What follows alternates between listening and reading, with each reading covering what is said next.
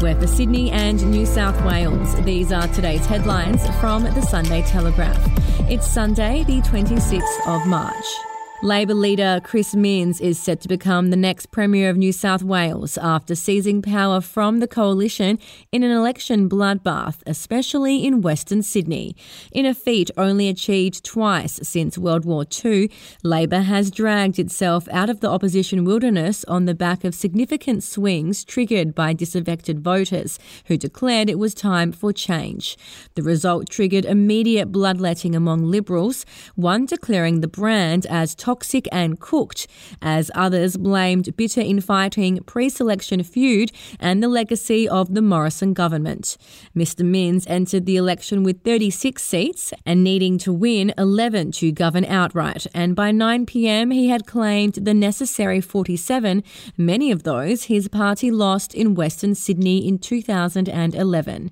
And to read more on that story today, you can take out a subscription to the Sunday Telegraph at dailytelegraph.com.au or download the app at your app store.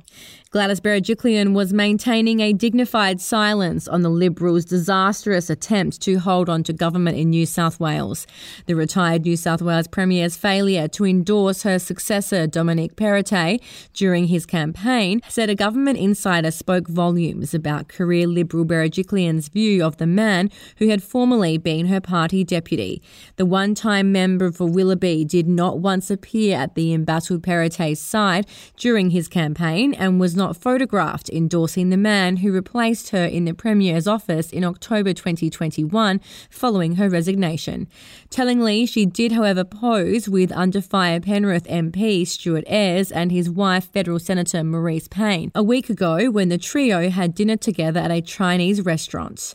We'll be back after this. News doesn't have to be boring. The Brits have given Prince Harry a new nickname after yet another tell all interview. Oh, God, is it the Ginger Whinger?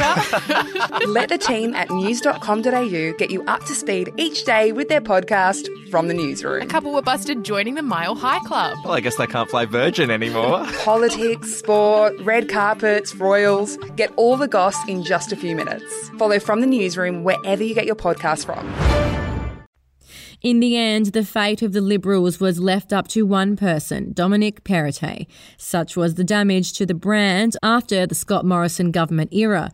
It was left up to the Premier to convince voters to stick with the party, even if it meant visiting a seat every hour to support new candidates in the hope his high personal rating would outweigh the perceptions association with the Liberal brand.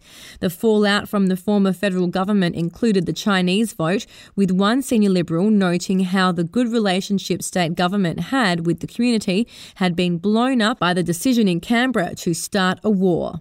And they say she spent too much and at $70,000 a year earned too little to get a loan. But a savvy music teacher has revealed how she conquered several bank hurdles to buy three homes worth $1.2 million. And thanks to some wise purchasing decisions, Monica Rivella's debt owed on those properties is only about $500,000, meaning she owns about $700,000 in equity. It also costs the 34 year old nothing to pay down her properties because the rents cover all her mortgage bills. She's now planning to use the same strategies that got her to three properties to acquire another five this year.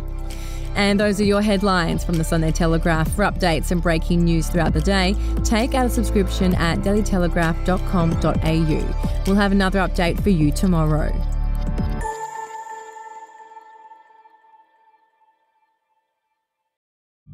The podcast Faith on Trial looks into Hillsong, both in Australia and the US, and takes both the listener and hosts on unexpected twists and turns in the story of Brian Houston and the Singing Preachers. There are two incidents involving Pastor Brian. The Australian journalists uncovered a litany of alleged criminal behavior in the megachurch. Financial gifts were being given to the leaders of the church. Listen to Faith on Trial Hillsong ad free on Crimex Plus on Apple Podcasts today or wherever you get your podcasts.